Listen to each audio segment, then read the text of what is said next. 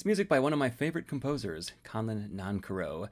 That is the prelude from his studies for player piano. He wrote most of his music for player piano, which is interesting because at that time he was not the only composer fascinated by this idea of writing music that was too complex for humans to play, uh, but he was one of the few who decided not to go down the electronic music route and to instead work in a more mechanical fashion and work with player pianos. In fact, he spent most of his life living in a small town, uh, relatively unknown, tinkering with these piano rolls. He was fascinated by jazz and boogie woogie, as we can definitely hear in that piece. He was also fascinated by canons and the music of Bach and really weird ratios and, and all kinds of wonderfully complex uh, interrelationships between different themes, as again we hear in that piece. But there's also an emotionality to the music of Nancarrow that I think is fascinating. He was definitely a man of convictions. As a young man, he went off to fight against Franco in the Spanish Civil War.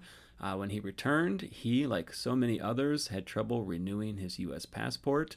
Uh, so he spent a little bit of time in New York, uh, where he kind of stocked up on music books and, and the things he thought he might need. And then when it became clear he wasn't going to get a passport, he decamped to Mexico. So when I said he spent most of his life living in a small town, well, that town was in Mexico because he felt he had no choice but to leave the United States. Welcome to Relevant Tones. I'm Seth Boustead. My theme for the show today is expats. And of course, like all themes, this is just an excuse for me to play some great music, uh, some music you probably haven't heard before. Maybe you've heard the Nancarrow. He's he's justifiably famous, um, well, famous with air quotes, as we say about composers in the contemporary classical music world. But if you don't know him, check him out on Spotify. Uh, it's well worth a deep dive on relevant tones at some point. But on the program today, I'm going to talk with four composers who were American born, who left the country for various and sundry reasons, and have not looked back since. Uh, of course, uh, my original idea, not surprising, was a little bit more political. I was thinking, gee, it's, it's such an incredible disaster here in the country between the mishandling of the coronavirus pandemic, the, the social justice cries that are, that are so needed but so distorted by the current administration and propagandistic news outlets, etc. All, all of the things that are making this country difficult for people and are making many of us, especially of an artistic temperament, uh, think about leaving. But of course, when I started talking with, with the composers, I mean, uh, it changes, right? These are human beings. There's a variety of reasons that people leave the country. Many of them left decades ago. And so uh, it's not so much about that. It's going to be more about their music. Each of these composers deserves an entire Relevant Tones episode at the least. Uh, but uh, for this one, at least, we'll just kind of get, uh, get a little sample of each composer's music and hear from them what life is like where they're living now. Let's start with Jane O'Leary, a composer who has been living in Ireland for quite some time. I met Jane in 2007 uh, when we commissioned her, my company Access Contemporary Music, commissioned her to write a piece for our Composer Alive project, and she wrote a wonderful piece called Sun Showers, uh, which is this weather phenomenon in Ireland where it rains but the sun is still shining uh, at, at the same time. So I started our conversation by getting a basic biographical fact wrong. And you're from the Midwest in uh, the United States originally, is that right? No, I'm from Hartford, Connecticut. Oh, okay. Because I know your sister wound up in the Midwest, so I, I, was thinking that that's where you were. Oh, of course, of course. My sister's in Springfield, Illinois, which is gave me a nice excuse to visit when I was invited to Chicago a few times, which was fantastic. But um, no, I'm a New Englander, Seth.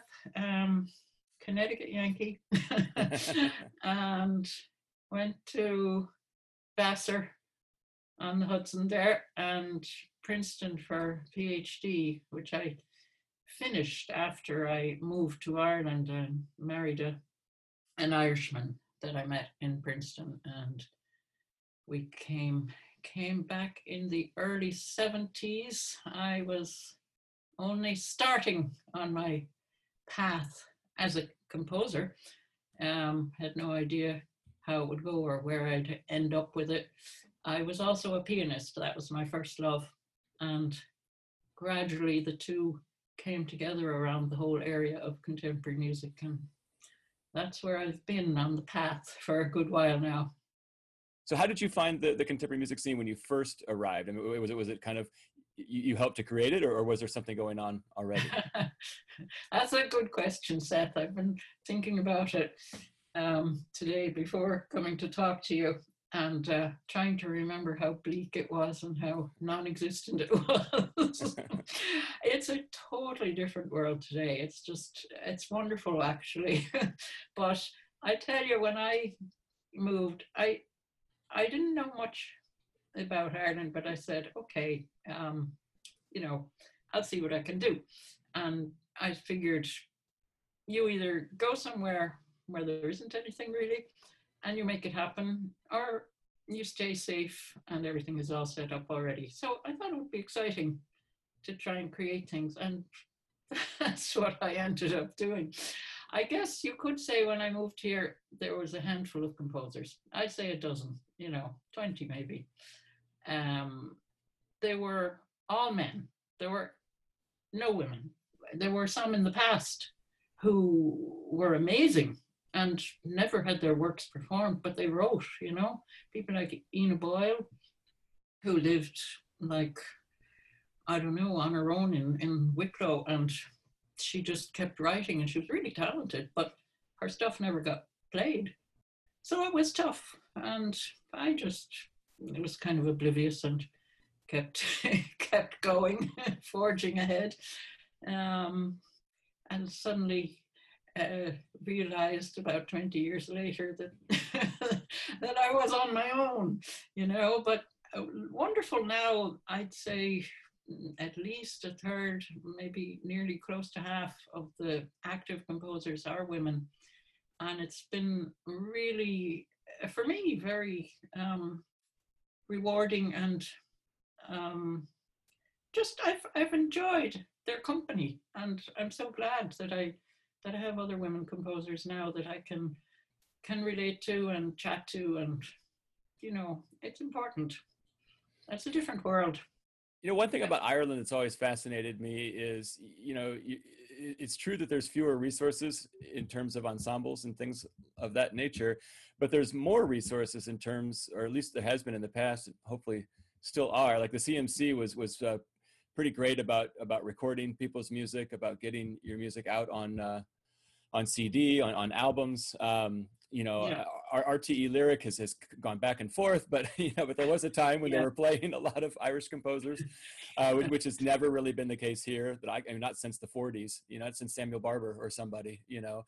Um, so I'm just curious, like, do you, you know, as you look back on your career, I mean, do you feel like being in Ireland has been a really good thing for you as a composer? I do, I do. I, as I, as I said a minute ago, I have, I have kind of found my voice here, and I think I've had, I've taken my time and just kind of kept at it, and that's that's how I work best with everything. I, I don't jump immediately, but I just kind of keep going consistently and um, I feel like I've got to a wonderful point at this stage in my life. I'm so grateful for everything I've had here in Ireland. And as you say, yeah, it's it's all these little things that add up. Occasional broadcasts on the radio, occasional concerts, uh, meeting people who are interested in in hearing what you're doing all of these little things. It's no big thing. It's no one enormous thing, but each thing leads to the next thing, and every everyone you meet along the way is a, a step forward. Um, but yeah, Ireland has been fantastic. A little bit of my conversation with my friend Jane O'Leary. Let's hear some music. We're going to hear two movements performed live from her piece, A Winter Sketchbook. Uh, this is movement one and movement three. Here to perform Madeline Staunton, alto flute, and Elaine Clark, violin.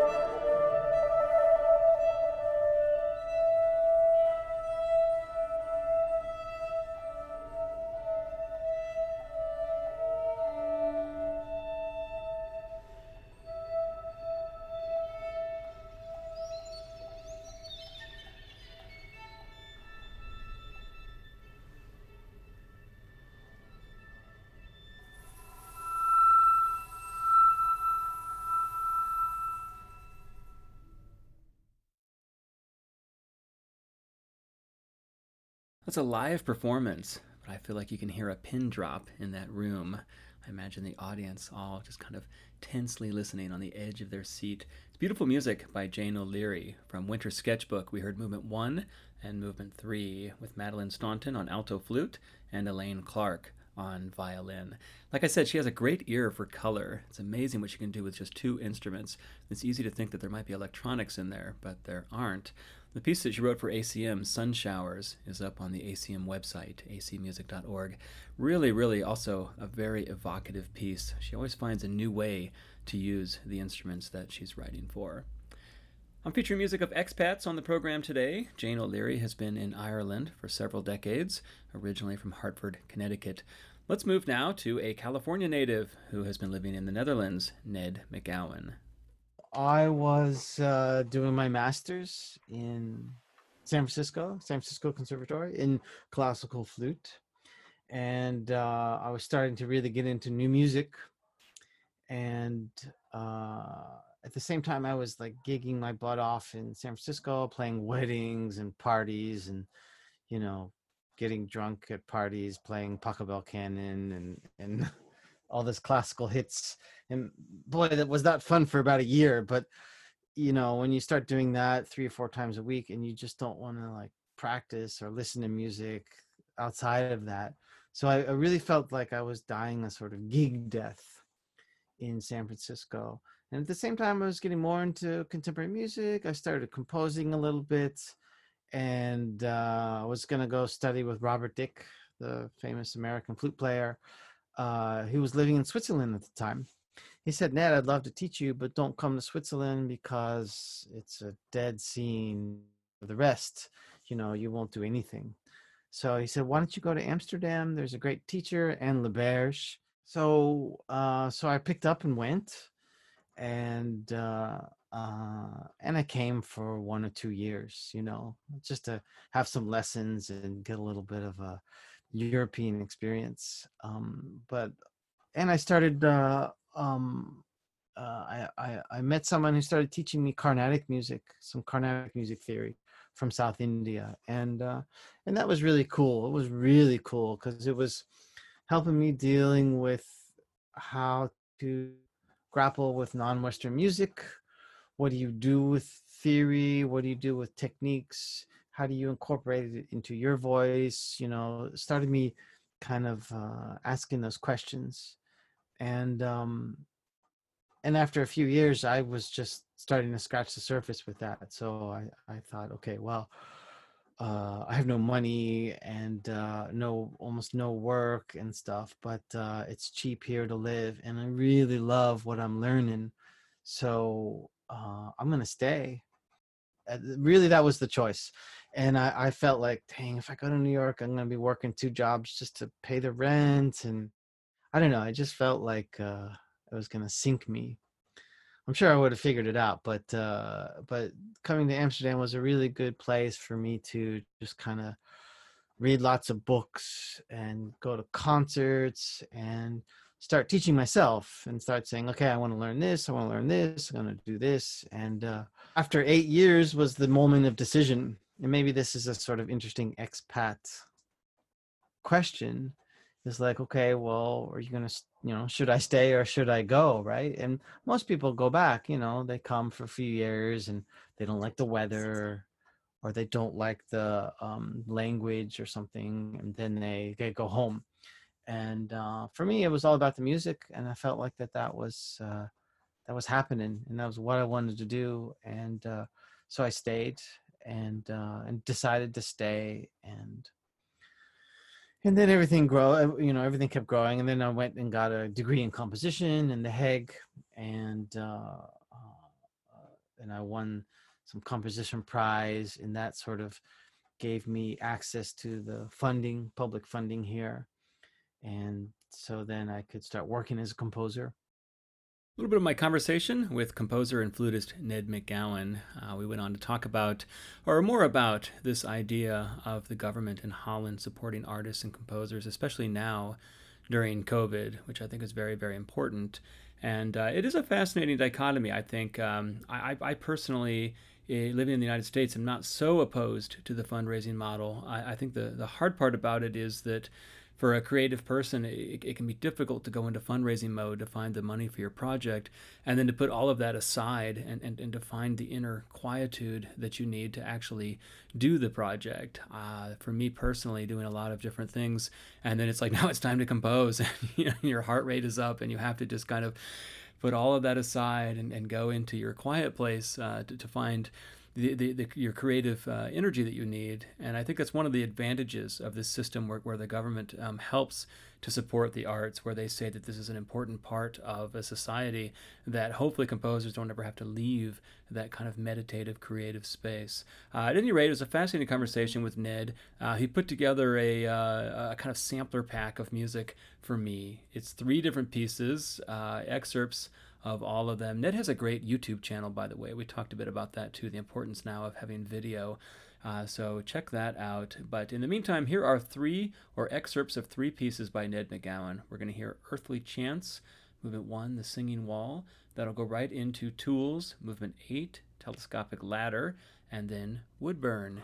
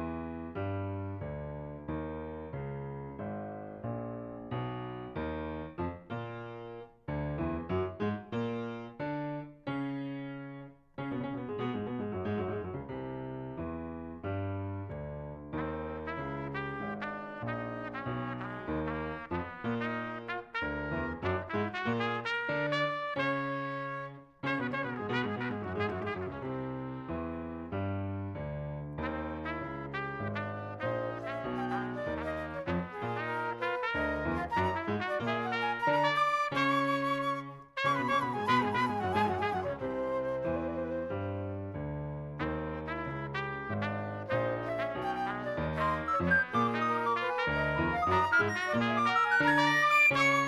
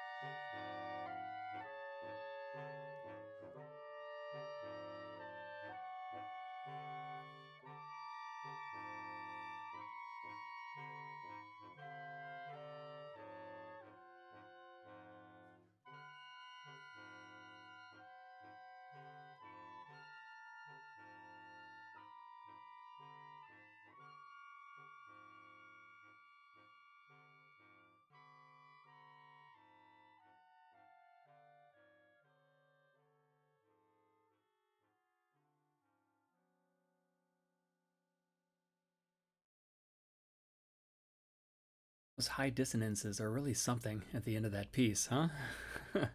I love the resolution too. It's wonderful music by Ned McGowan. The piece is called Woodburn, and it was the third in a three movement sampler pack of Ned's music.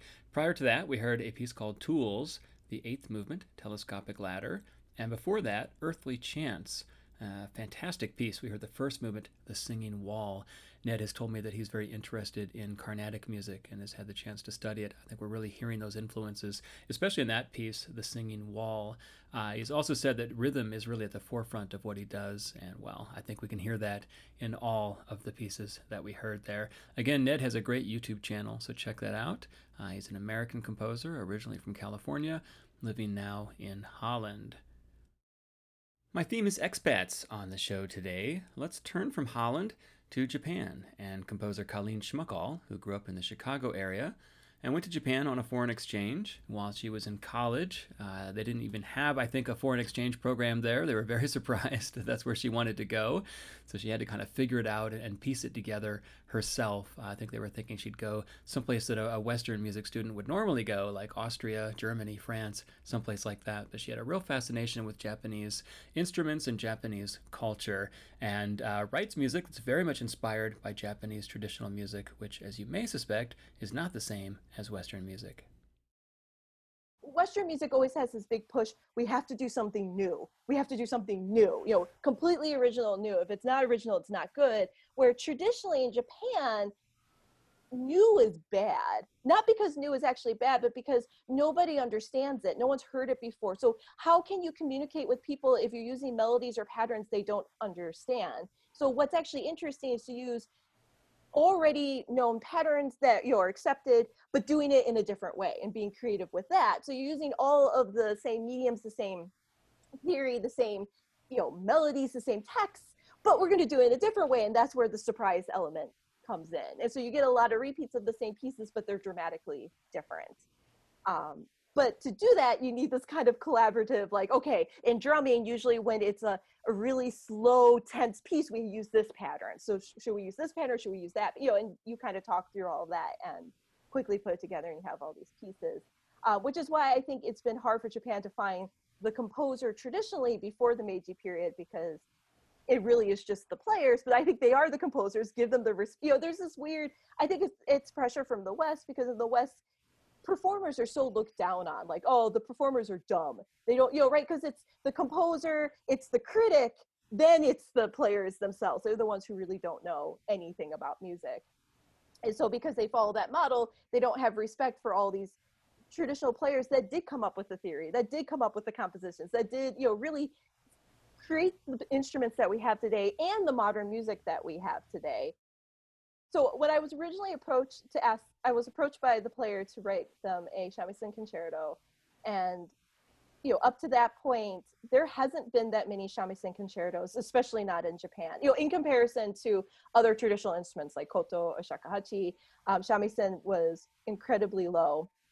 And so when I was approached, I went through all the shamisen concertos, and one of the things I noticed, you know, looking at the history and what pieces had been quote unquote most successful is they really relied on a very Western soundscape, uh, meaning it's a lot of harmony, it's a lot of long blowing flutes, it's you know just a lot of you know harmony, and then shamisen is in the middle of it, just playing um, rhythms, really complicated rhythmic stuff and kind of abstract notes, which shamisen's really good at doing it really makes sound it, it always made it sound like that's all shamisen could do is just kind of play and do rhythms and you know that kind of stuff. And it's like but where's the musical side of shamisen? Where's the other stuff of shamisen?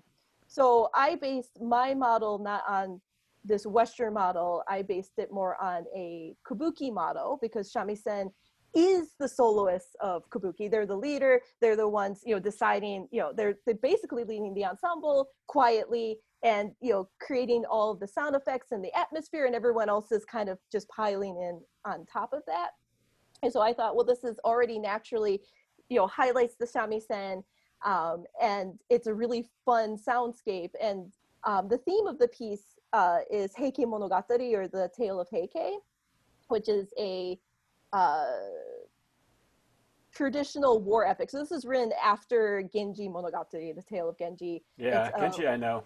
Right. So this is kind of after it, though Genji is uh, Genji's family line is actually a part of this war epic. So it's the big battle between two families trying to take control over the emperor. You know, the Taira being the main characters, the Miyamoto being the ones going against them, and the whole theme of Heike Monogatari or the tale of Heike is that the mighty will rise up, but no matter how far or how big they get, eventually they will crumble, they will fall and so you know and, and it's the very beginning it's a beautiful poem at the very beginning of the um, story where they talk about you know the bell at Gion Temple is ringing. It's like a, a dream in the springtime, you know, dust upon the wind. No matter how mighty you get, it will eventually just disappear. Everything is fleeting. Um, and that's the whole, you know, the story. of The family gets stronger and stronger. They take control, and then inevitably, the epic ending of the story is uh, the battle at it's the Dan no Ura. It's the battle at Shimonoseki, where the the family's pushed onto ships in the Shimonoseki Strait, and they have nowhere to escape to anymore. They have nothing to do, and so they all commit suicide in the water and die. And so that's where you get the creepy crabs that have like faces on their backs. If you ever heard of that folklore, because they say it's the it's the faces of the Taira family because they all died in that strait.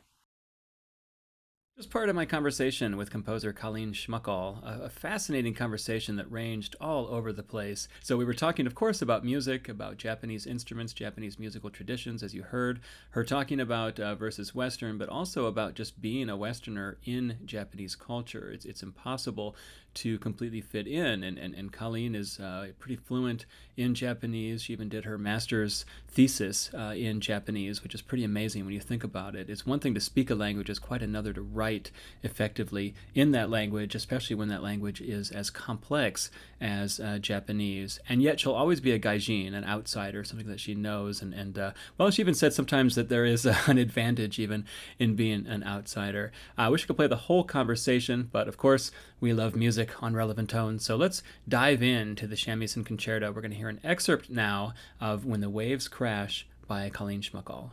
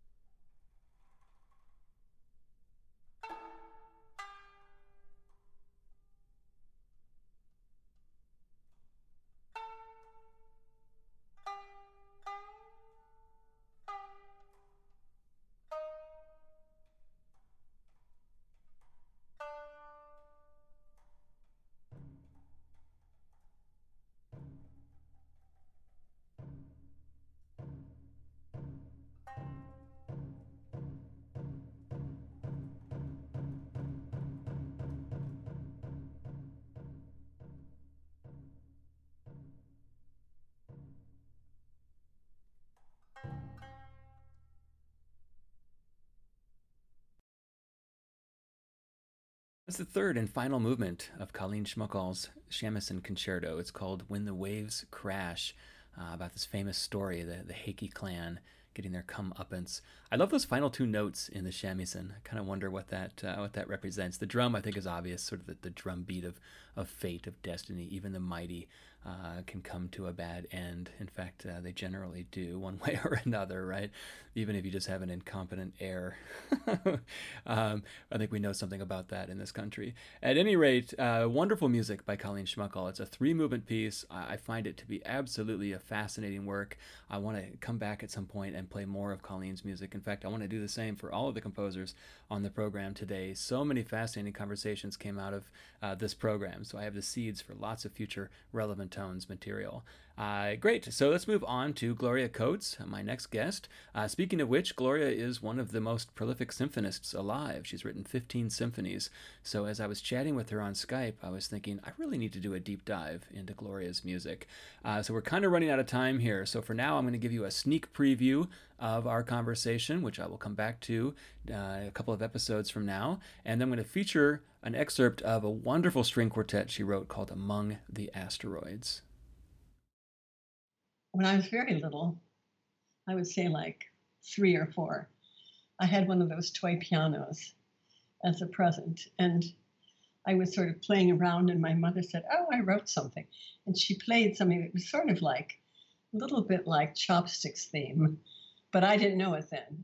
So I assumed she was just writing that. So I would kind of make my own little melodies early. And then I started piano lessons with a neighbor, actually. And she was rather strict of what she was teaching. And I would listen to the radio to different things that I liked. And also at school, we had a wonderful music program. In kindergarten, we already had Grieg. That I had my own preferences musically. And I used to go to the, we had a, Woolworth's, I think it was Woolworth's dime store in my hometown. And they in the back, they had a a little counter with sheet music. And I used to go there, and so I had, I would get my music myself, five cents, 10 cents it would cost. And I started playing my own music and improvising, but not for my teacher. I did it for myself. And at that time, I was also interested in overtones because I would put the pedal on. I would listen to overtones all the time. This is a little, is maybe eight, nine, ten years old. So my whole development started very early. My music is from when I was a child. It comes from inside of me. And whatever I need to express whatever I'm expressing is from somewhere inside of me. So I have to create forms, I create notation because of the sounds I hear. I can hear overtones and undertones. In fact, in college, I remember in an acoustics class, I mentioned that I could hear undertones, an octave and then a fifth down. And the teacher said it's impossible. It's it must just be that you're hearing a reflection of the overtones. And I said, No, I hear them. I went home. Yes, I hear them. I went back. Well, about two months later, if that's a coincidence, in the paper, they said in Russia they had done research and they found there were the undertones, just like I had heard. So that I heard, I don't know now in my age if I hear that well, but I heard very, very keenly overtones and undertones. A tiny bit of my conversation with composer Gloria Coates, I made sure to include this about overtones and undertones uh, because it's so important to her music. She has this incredible ear uh, for what we think of as microtonal, the, the, sounds in between the 12 notes on the piano. Uh, it's absolutely an incredible sound world that, in my opinion, doesn't sound like any other composer. So I'm going to give you just a little bit of a taste of it, and then I hope you'll tune in uh, for a future Relevant Tones episode, probably two to three episodes from now, in which I'll devote the entire episode to the music of Gloria Coates, especially her wonderful symphonies. But for now, uh, we're going to go out with this wonderful piece, Among the Asteroids. Here is the Kreutzer Quartet. For Relevant Tones, I'm Seth Boustead. Thanks so much for listening.